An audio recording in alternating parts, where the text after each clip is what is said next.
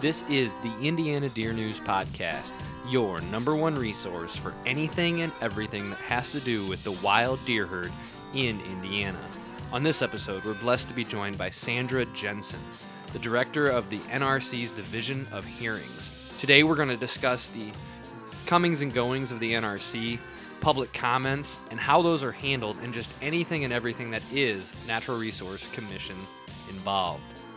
That and so much more on this episode of the Indiana Deer News Podcast.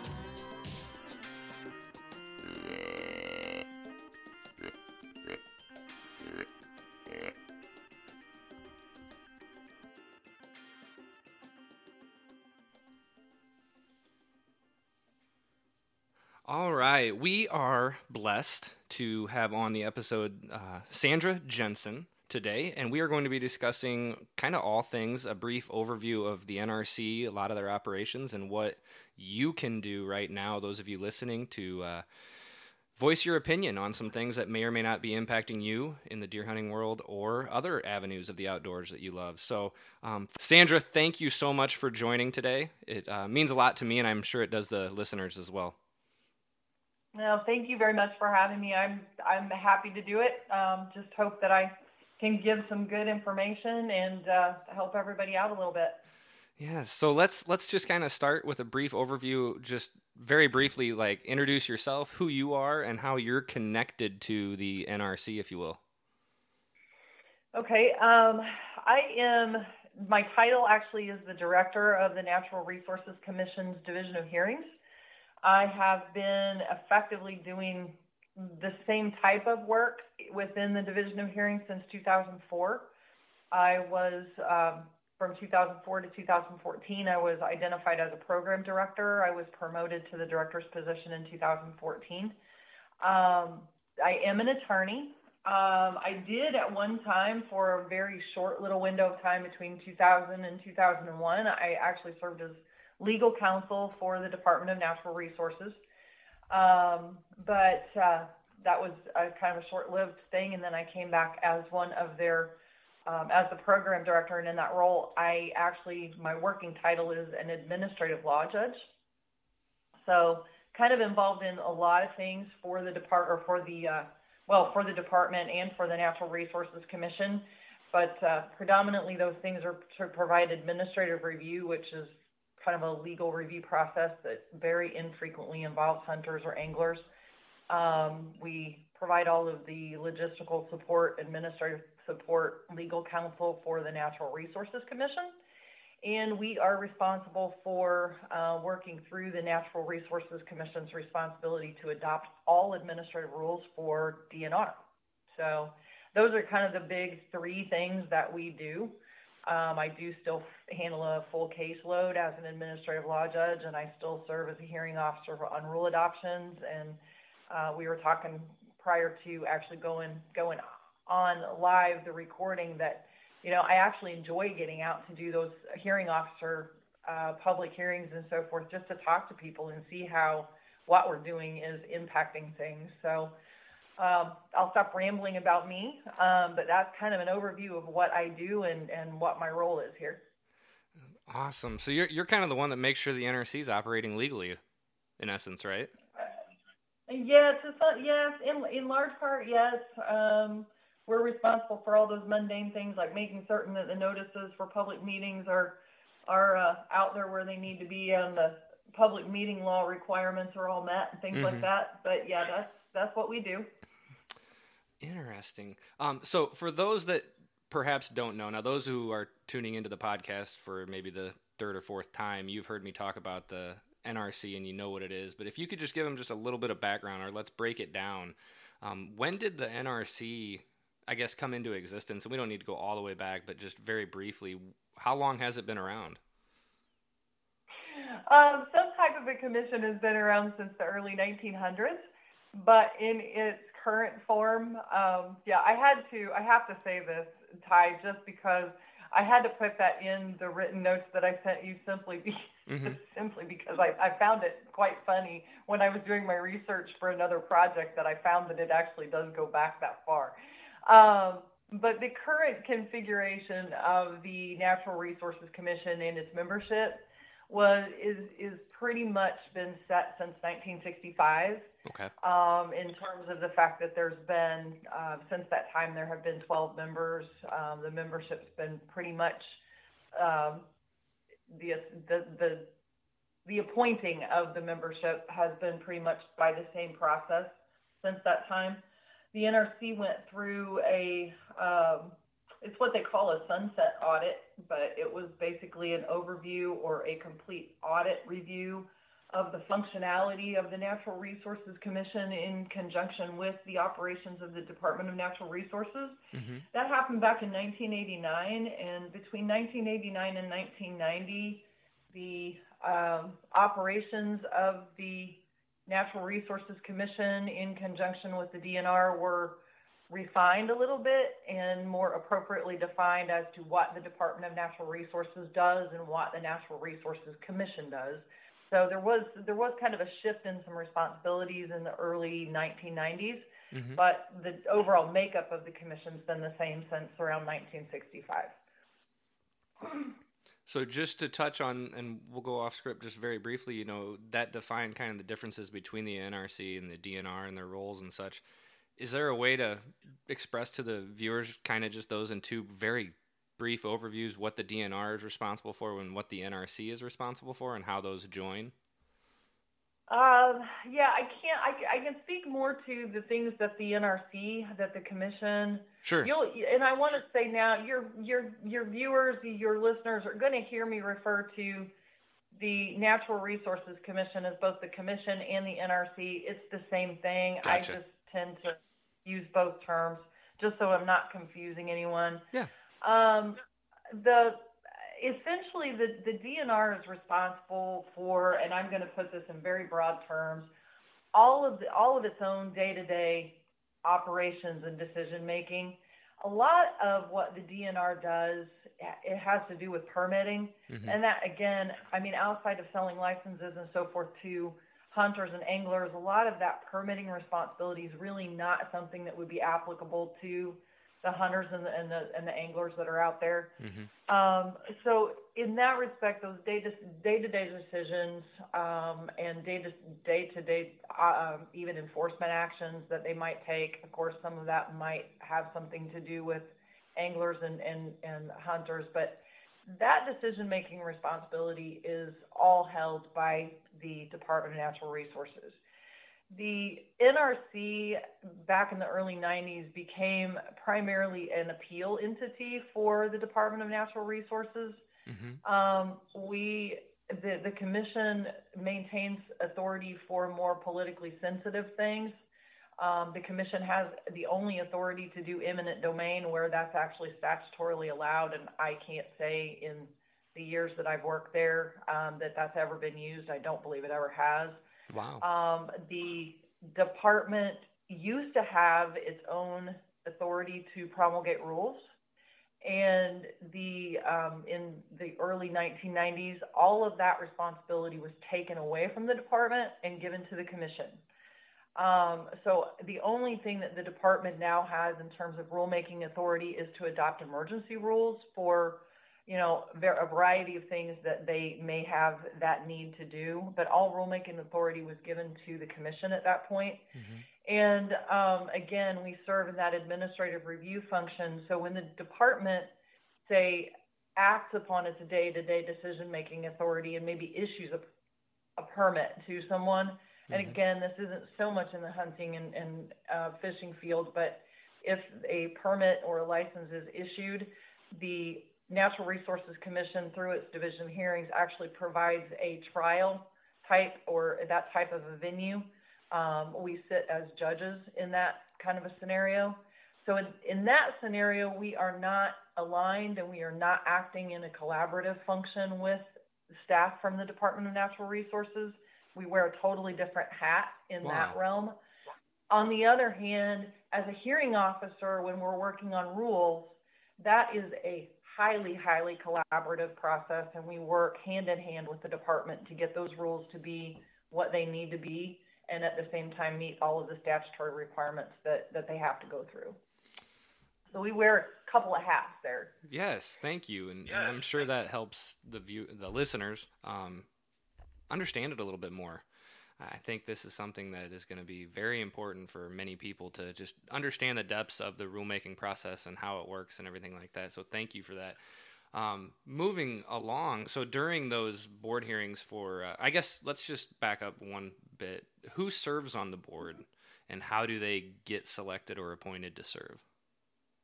The currently the commission is made up of six um, ex officio members that are um, agency heads or other um, proxies of agencies.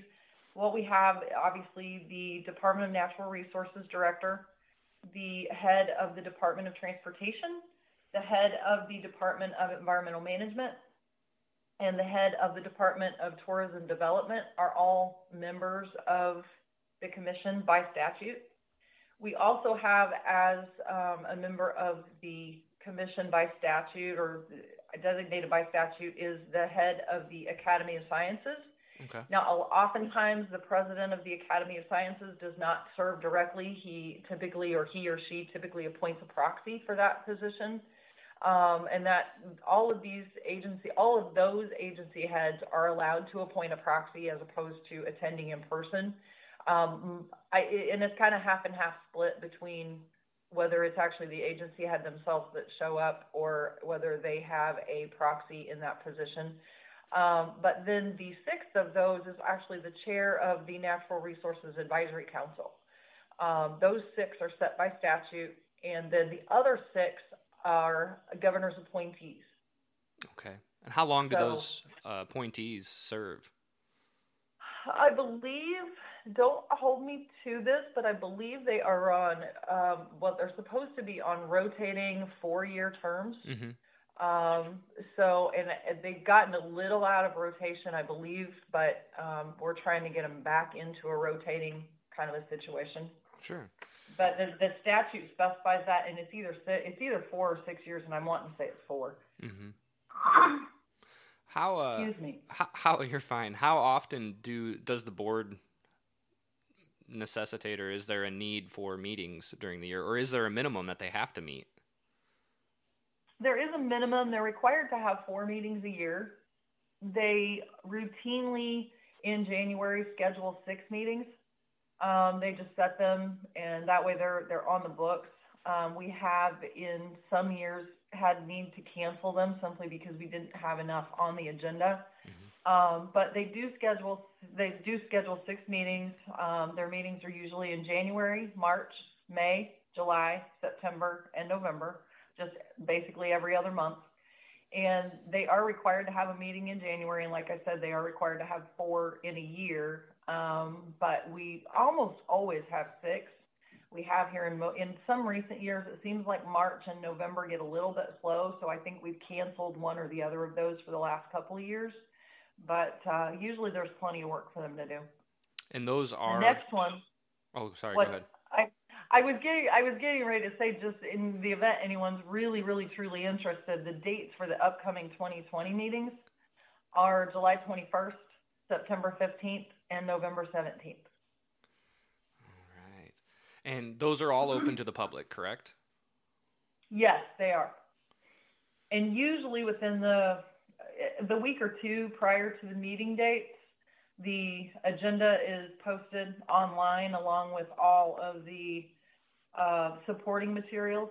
So if there's something that's going to be presented, and just a good example for the listeners of this particular podcast, um, if there is a final adoption or there's even preliminary adoption on a hunting and fishing rule, um, all of the supporting material, copies of any documents that would be presented to the commission at that meeting, all of that is available off of the agenda from the website. Okay.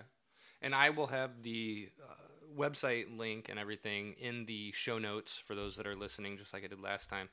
Um, now, I do have one question. So I know there's two public comment meetings coming up. Those are different than an actual one of those six, correct? Because there's a July 29th and a July 30th meeting. Am I am I understanding that correctly? Yes, you are. The the thing that's different about those, and it is it is kind of a point of confusion with some people. Those public hearings that we that will be held on the 29th and 30th, the commission members will not be there. Okay.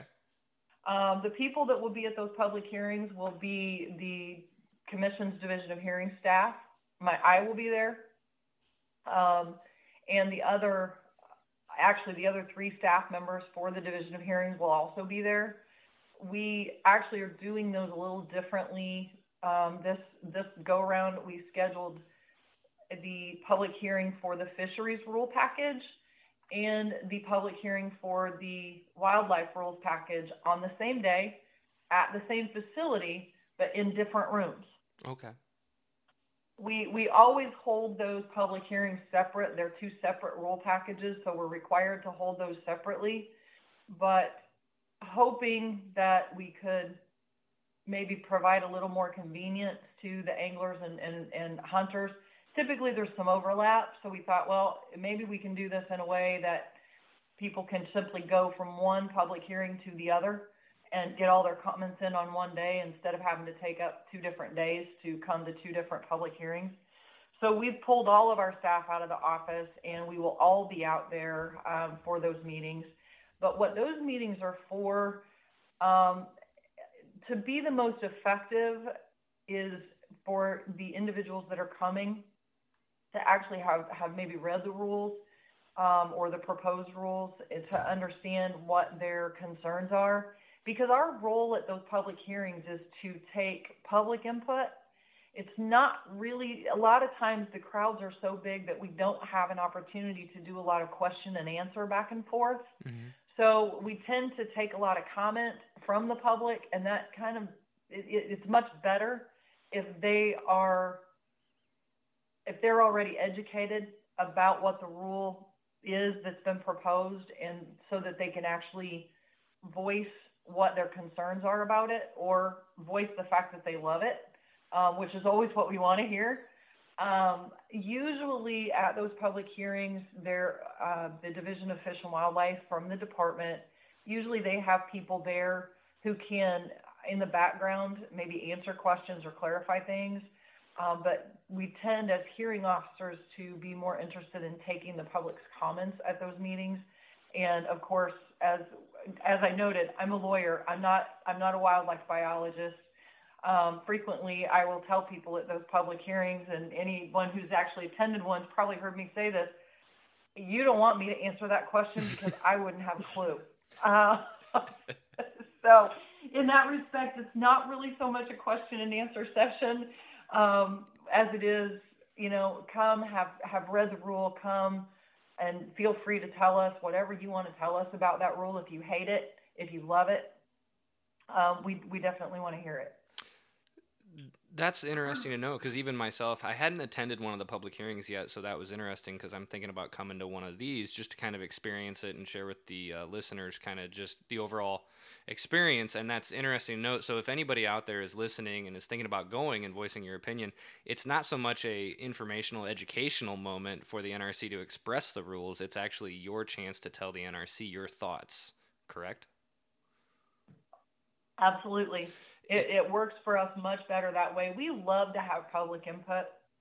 That's one thing that the commission has always, um, I get, I always focused on with with us in the division of hearings is they like transparency. Um, there is nothing that they love more than to know that people are interested and that people are listening and that they are offering offering their thoughts about it so um, yeah, we we very much appreciate that, and um, and we have, and I, I know probably you're going to get to this, but there we have other ways that people can voice their opinion mm-hmm. besides mm-hmm. coming to a public hearing. Obviously, I know some folks are very very concerned about the COVID nineteen and you know not wanting to come out and put themselves into a room full of people. Uh, that sort of thing. And so I don't want to get us off script or anything or off of where you were going, but you know, there are other ways that they can voice their opinion without actually coming out and, and being concerned about exposing themselves in that regard too. So go ahead. You can explain that at this time. That's great. Okay, no, that yeah, that's fine. I just yeah, I didn't know where you were going, and I didn't want to overstep or or take us where you weren't ready to go yet. Um, we actually within the within the NRC, and I think Ty, you said that you were going to post the the link to the website. Yes. Correct? Yes. Okay. So I won't bother reading it because it's a little bit long. The one thing, the only thing I'll say about the website address is a lot of the folks that are listening today, a lot of hunters and anglers are very, very, very familiar with the website for the Department of Natural Resources. That is not the website that I'm talking about. The Natural Resources Commission has its own website. So if you're going to the DNR's website looking for this, you won't find it there. So, you know, go to Ty's page and, and get this this correct link. But there is a place on there you'll see in a variety of places on our website about to a link to comment on a rule. Um, the page that I think I provided will um, go directly to that rulemaking, what we call a rulemaking docket. On that site, there is a link, and you can simply click on that link. It says comment on this rule. You click that link, and it'll walk you through we need your name. We need some basic information as far as maybe your city and state or county and state where you live. And then you can put your comment in there. Uh, but there is a separate link for every rule that we have pending um, in the proposal process at the moment. So you can offer comments that way without leaving your home. You can do it with your phone. You can do it however you want to log on. You can also send written comments or well, right now you can't deliver them. Um, generally speaking, when the government center is open, we we uh, hand delivery of comments is, is okay too at this address. Um, and I don't know, Ty, if you were going to put the address on your page as well. Um, that, but but we do take written comments by regular mail if you're not uh, if you're not tech savvy or or not really interested in doing the online set up, you can also send them in mm-hmm. to our to our regular mailing address, and we will get them. Um, it doesn't really matter to us whether we receive them at a public hearing or whether we receive them in writing. Um, they carry the same weight regardless. So it's not going to be, uh, you know, you, you, shouldn't feel as though, well, I'm going to do this on this online form and they're going to get ignored because they're just part of a hundred others. Um, I've had rules, and I'm not I'm not meaning to brag, I, but I want everyone to understand we do read these. Mm-hmm. I've had fisheries proposal or fish or wildlife proposals, fishery proposals before where we've received over over 2,000 comments. I've read them all, and I and I always will because we have really good stuff that comes out of these public comments. So I will read them, every one so they're not going to get lost anywhere. So it's it doesn't really matter to us which way we receive the comments. They're going to get considered the same. Backing up for just one moment. So if I if you come or if a listener decides to actually come to one of the hearings, um, the mm-hmm. the 29th or the 30th, is is it important? Should they have their thoughts written to turn in as well, or is is it pretty a sure thing that if you go, you're going to get a chance to speak? We, I mean, unless I, ha- well, in the, well, what? Um, I've been doing public hearings since 2004. I'm mm-hmm. dating myself badly. Um, but I, I have never turned away a person who wanted to make a comment. Okay. I've stayed until the crowd was gone. And sometimes I know I've, I, I think there have been times where we had maybe had a controversial rule on uh, on a proposal, and I I'm not sure that I wasn't at a public hearing site until 10 o'clock in the evening because we always do these in the evening time, you know, to give people an opportunity to get there after work. Yeah. Um, we know that there's a lot of interest in this particular type of a rule, so we we do those uh, usually in the evening. And I know there have been times that I haven't left the facility until 10 um, that I don't think there's anything that's really receiving a lot of public comment on the proposals that we have now. Mm-hmm. I wouldn't anticipate that for these. Um, but, and again, these are going to go a little bit slower because we're doing the social distancing and all of that, and obviously having to keep up with all of the local rules with regard to, you know, are we, our face covering is going to be required? What are we going to be dealing with? And, and we're trying to stay on top of all of that as we go. Um, so these are probably going to go a little bit slower, but um, we'll we'll get everybody in. Mm-hmm. And I'm sure you guys will communicate some of the guidelines for anybody attending the 29th or 30th. But I would just say, love them or hate them, plan on bringing a mask just to be safe, probably. Right, that would probably be good just across the board. I know staff will be required to wear them. Yeah. Um, as things stand, we don't. Neither one of these are in Marion County. I don't know if the counties where these are located have implemented face covering requirements um, at this point, or if they do in between. But we will be we will be doing everything we can to comply with all of the requirements that are in place at that time. So yeah, if you're going to come, please try to be aware of what might be in place. Um, if face coverings are required and, and you're not in a position to, you haven't brought anything with you, we probably won't have masks there, but we'll do everything we can to make certain that you still are allowed to do your comment, whether it's hand you a piece of paper and maybe a pencil and let you write it down or mm-hmm. something. Mm-hmm. But we'll we'll work with folks if there's a problem.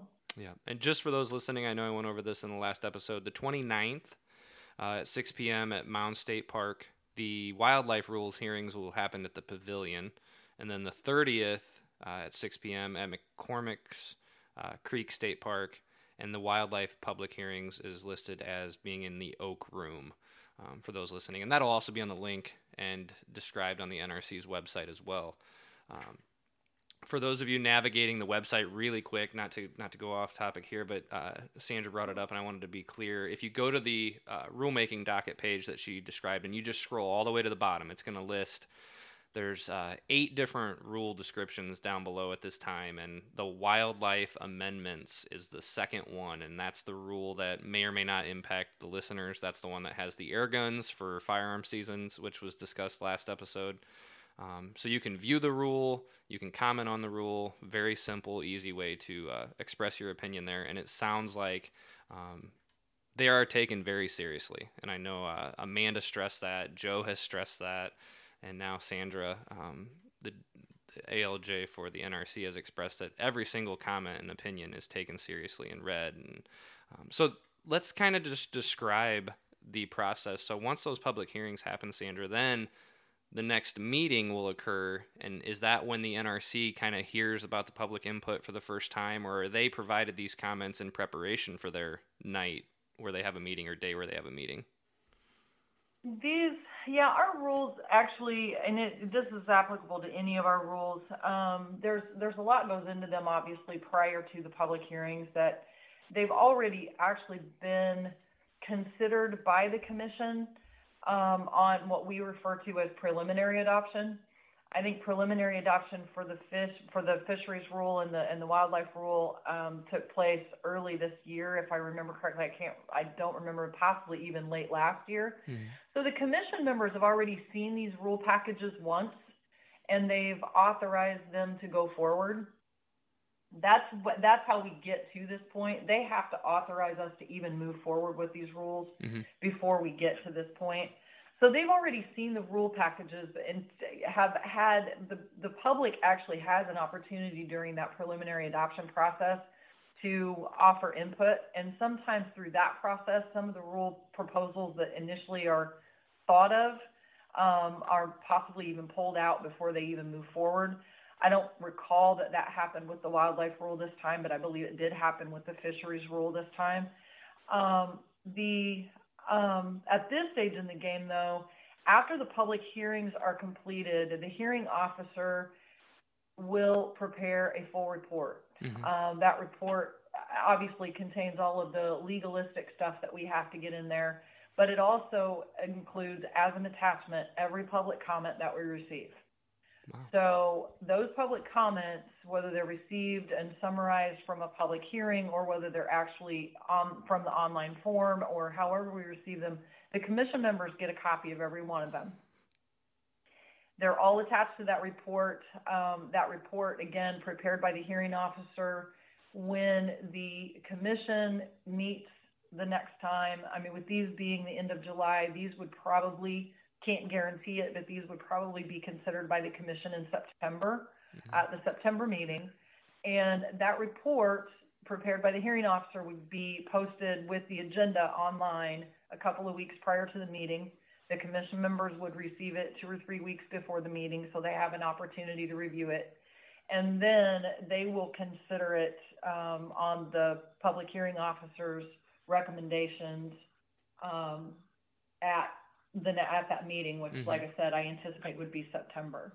And then after that, there are still some other legal hoops that we have to go through to get it finalized. The Attorney General's office has to approve and make certain that we've dotted all of our i's and crossed all of our t's statutorily. Mhm. And then the governor's office gets the final say as to whether or not the rule will go forward.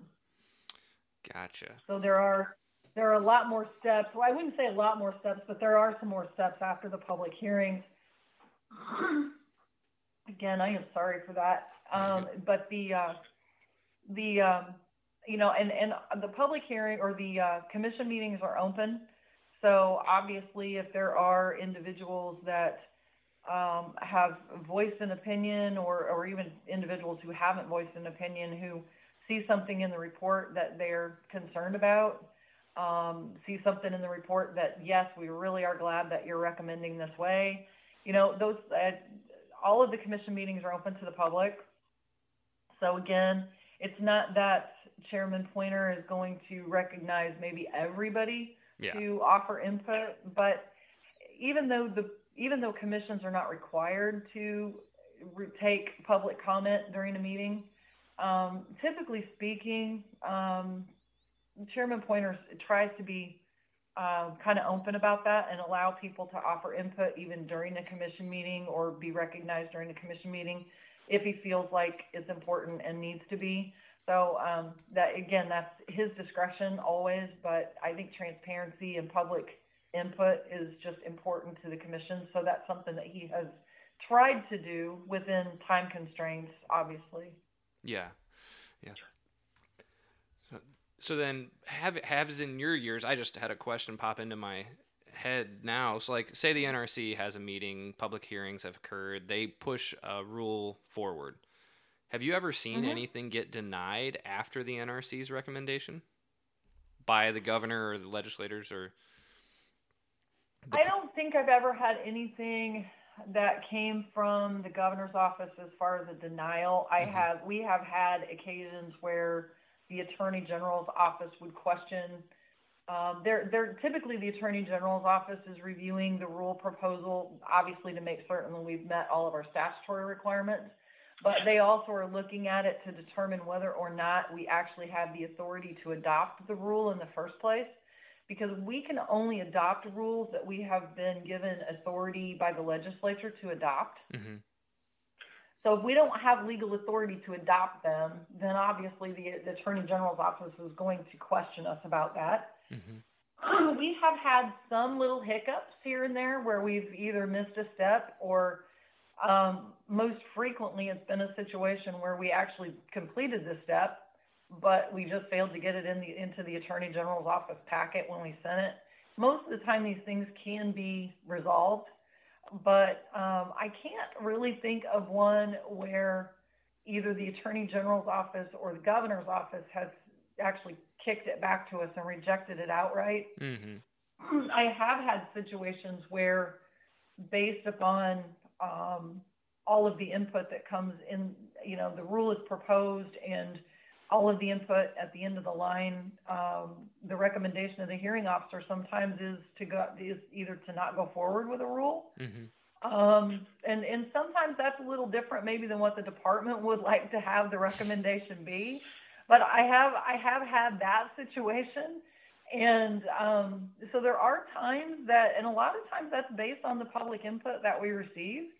So you know there are times that the rules as proposed don't go forward exactly as they were proposed. Mhm. So I think there's there's a misconception in a lot of people's minds that once the rule's been proposed and put out there, that it's just a done deal, and that's that's not the case at all. Um, so just be aware of that. But typically speaking, to answer your question directly, typically speaking, we don't have too much of a problem from the Attorney General's office or the Governor's office.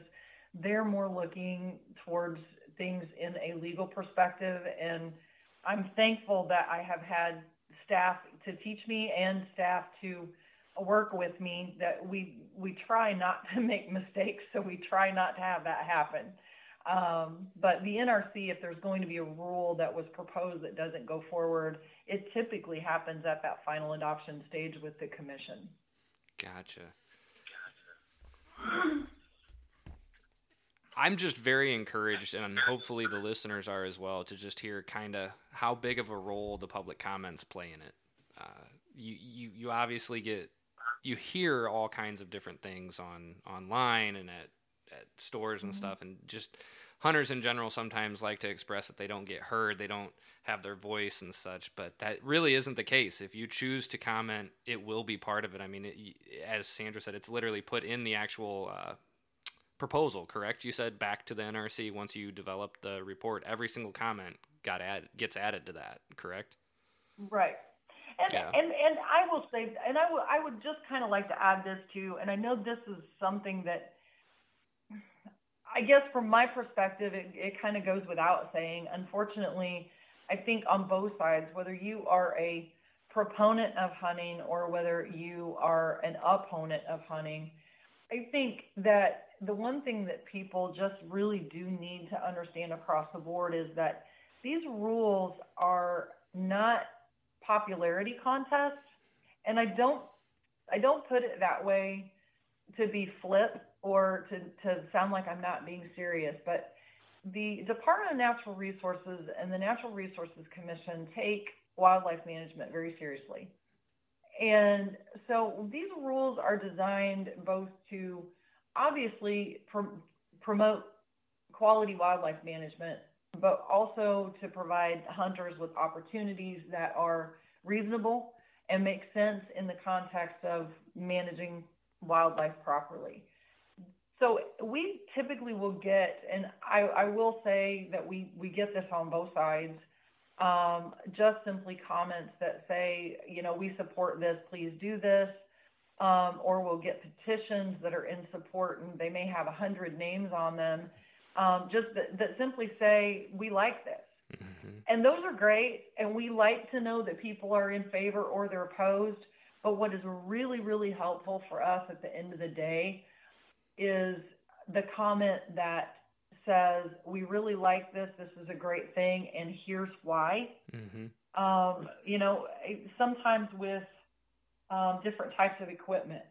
You know, it, trying to encourage children to take up hunting sports. Um, different types of equipment matter. Mm-hmm. And it, it's it's great for us to hear that so that we can elaborate as a hearing officer. I can elaborate on behalf of the people who are offering the offering the comments that um, these are the reasons why this is a great thing. And obviously, the flip side of that is true as well. Mm-hmm. Um, we we do hear from opponents of of hunting that you know they simply don't like it. Okay, yeah. again, that's that's the equivalent of those who support it. But then we will also get those well thought out comments from people who oppose this particular thing for you know any number of reasons that may be very valid. But it's that explanation that's really helpful to us and I can't stress that to listeners enough. It's it's more than just saying yes or no to something. You guys genuinely want right. to care and know why. Substantiate your reasonings. Um, every time somebody has an opinion, there's a reason behind it. It's not you know you'd rather get a hundred comments instead of a hundred thousand comments if those hundred comments are well thought out and explain to you guys why they have, hold the stance that they have you probably just said that a whole lot better than I than I did. Thank you. um, that's absolute. That's absolutely true. Yeah, yeah, and and I think we get very used to um, society doesn't help people express their opinions in substantial terms anymore. You know, you got to have you only have 100 characters to express an opinion on a lot of platforms nowadays, and it doesn't actually assist people in expressing that. So, um, thank you for touching on that. I think that's important because I have a feeling, and hopefully, a lot of listeners now maybe engage in this process more than they would have prior to hearing this. And that's, you know, the biggest thing, the biggest goal behind this podcast is just to educate and inform uh, deer hunters more to get involved, know who to reach out to, know the websites, um, get in touch with you know Amanda and her staff, the NRC, uh, Joe, and and and hopefully the next deer biologist that's going to be taking over for him. uh, that's just what we want want to encourage here, and uh, we want to thank you, Sandra, for for coming on. I won't take up any more of your time, unless is there anything that you'd like to in closing? Is there anything that you feel like maybe the listeners would want to know about, or or is there something that you're like, oh, I wish I would have touched on? Not not that I can think of. I think I kind of I, I added my little two cents in along the way. So no, just thank you all very much, and uh, I appreciate the opportunity. So that was the interview that I had with uh, Sandra Jensen, the ALJ who works in conjunction with the NRC. Um, just a valuable interview, and I hope and pray that you, as the listener, um, were able to absorb some of that. Uh, I know, you know, being an attorney, she speaks very uh, specific and, and almost technical, if you will. But I'm gonna kind of put up some brief notes and, and, and items in the show comments, and which those will show up on the website or whatever your streaming device is as well. You'll have links to the NRC website. Um, you can go there, comment, and things of that nature. But you can also kind of read through a few of the summarized answers uh, that Sandra had sent me earlier to some of our posed questions. I really want to hammer home home two different topics, and one was towards the end of the interview we kind of touched on it, and that is, you know, don't just express whether you are for or against a a rule. Um, however, if that is all you want to do, by all means, please do it. Definitely voice your opinion. Voicing your opinion, yay or nay, is better than not voicing your opinion. Um, however, I know from from talking to Sandra then after the interview, even and she expressed it in the interview, substantiate your opinion you know, yes, I'm for this. I, I encourage the adoption of this rule, and here is why, and outline your reasons, um, and make those reasons, you know, have some depth and some substance to them. Uh, your opinion is derived from something. Um, and and and not to downplay it but it should be more than just an emotional reaction. There should be some reasons behind that. Begin to peel that back and explain to them this is why i'm against it. This is why i'm for it. Or maybe this is why i'm against it now as it is right now but i'm for it if this changes or vice versa. Those are or those are the, the comments that they're looking for and, and it means a lot. Um, uh, Sandra did want me to touch on if you are using the link. Um, you know, if you're you're fearful of coming in in person, it could be a long uh, public hearing depending on how many people show up because they're going to have to limit entrances and exits, and you may not be able to go in until a certain party leaves, and vice versa. Um, if you use the comment link on the website, there is a limit number of characters. I, I, think it's funny. I touched on that in the interview, but there is a limit. It is more than 100 characters. It's a pretty substantial amount. However, if you're doing it, I, I recommend that you write it in Word and then you can copy and paste it. And if, if it's too much, if you if, if, if your comments are too long, they do say to please reach out to them and they will work out a way to get them the comments in another capacity. Maybe that could be just mailing them in. Maybe somebody will, uh, maybe they'll allow uh, email. I don't know what that is. There may be some laws and regulations as to exactly how they can collect the uh, comments on rules, but she did stress that if you are having trouble, you have too many characters, contact them, and there's links on there to contact them and everything. Um, but but definitely use your voice. You know, use your opinion express your thoughts express your opinion because that's how the recommendation back to the NRC is going to be derived. And there have been times where throughout the rule adoption period where preliminarily a rule is is is pushed through or recommended to go to these public hearings by the NRC. Then at these public hearings opinions are heard, comments are read and they change the recommendation back to the NRC. So your voice is very important. They definitely, definitely take it into consideration. Um, and I think that's the parting thing that I just want to stress. So this has been a little bit of a shorter episode, uh, but hopefully the interview was was uh, useful to you, and you kind of a little bit more so understand what the NRC is and what their role is in everything, and how it then trickles down and impacts you as a hunter. Um, I encourage you, if you don't know or you still have some questions or you want to see some clarity, read the show comments, go to the NRC's uh, links and websites and read about them. Um, you can you can kind of study up as, as well on there as to who they are, what they are. Um, you can you can read who the members are. You can contact them. You can even read uh, past meetings and notes, um, past agendas and such. They have. I'm, I'm I'm actually on it right now, and I can go back all the way to minutes for 1996, and I can read the minutes that occurred back then. So. Uh, they are very open and honest and transparent, which is a good thing. And I encourage you, if you can and you're comfortable, join me. Go to one of those uh, July 29th or July 30th public hearings. If you've never done one before, it'll be a good learning experience. And then possibly also go to the uh, September 15th hearing. That's most likely when the recommendation will be read in, and the NRC will make a decision whether uh, things are going to get forwarded on to the governor as they stand or if there's going to be some discussion, some amendments, whatever it might be. I don't know, you don't know, but I definitely do know that you should voice your opinion because it's important. I think that's all I got for you guys. This is Ty. This has been another episode of the Indiana Deer News Podcast. And hopefully, you've taken another step towards being more educated, more informed, and good luck this fall as we hit the woods and the fields in search for the white-tailed deer.